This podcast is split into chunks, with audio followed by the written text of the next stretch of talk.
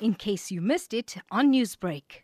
A couple of people brought the art to, to South Africa. They got interested in it. I think it, it was around the wartime, the, the Second World War.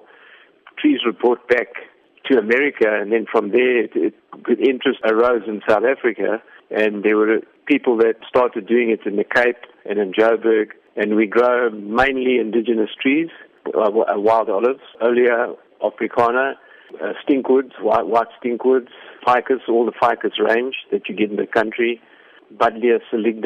There's one particular ficus, uh, ficus Davia, that was found in the Cape, which is, has a very, very small leaf, which is very suitable for bonsai, because the first clipping that you do, the leaves reduce, and the more you clip, the more they reduce.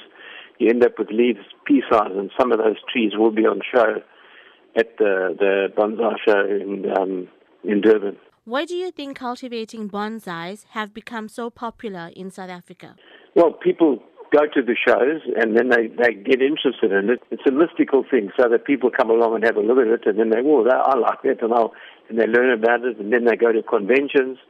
We will tell anybody any information that, that, they want to know. There's, you know, and um, if, if you're interested in something, you will come to the and find out about it, you know. So, what can people expect from the bonsai workshop happening this weekend? Well, they'll, they'll get the inside information on it. They'll see the trees on display, and then when they see those little miniature trees, 90% of the time the people get hooked on it and they just want to know about it. And, and we teach them, we run classes and we teach them how to do it. There will be workshops during going throughout the day.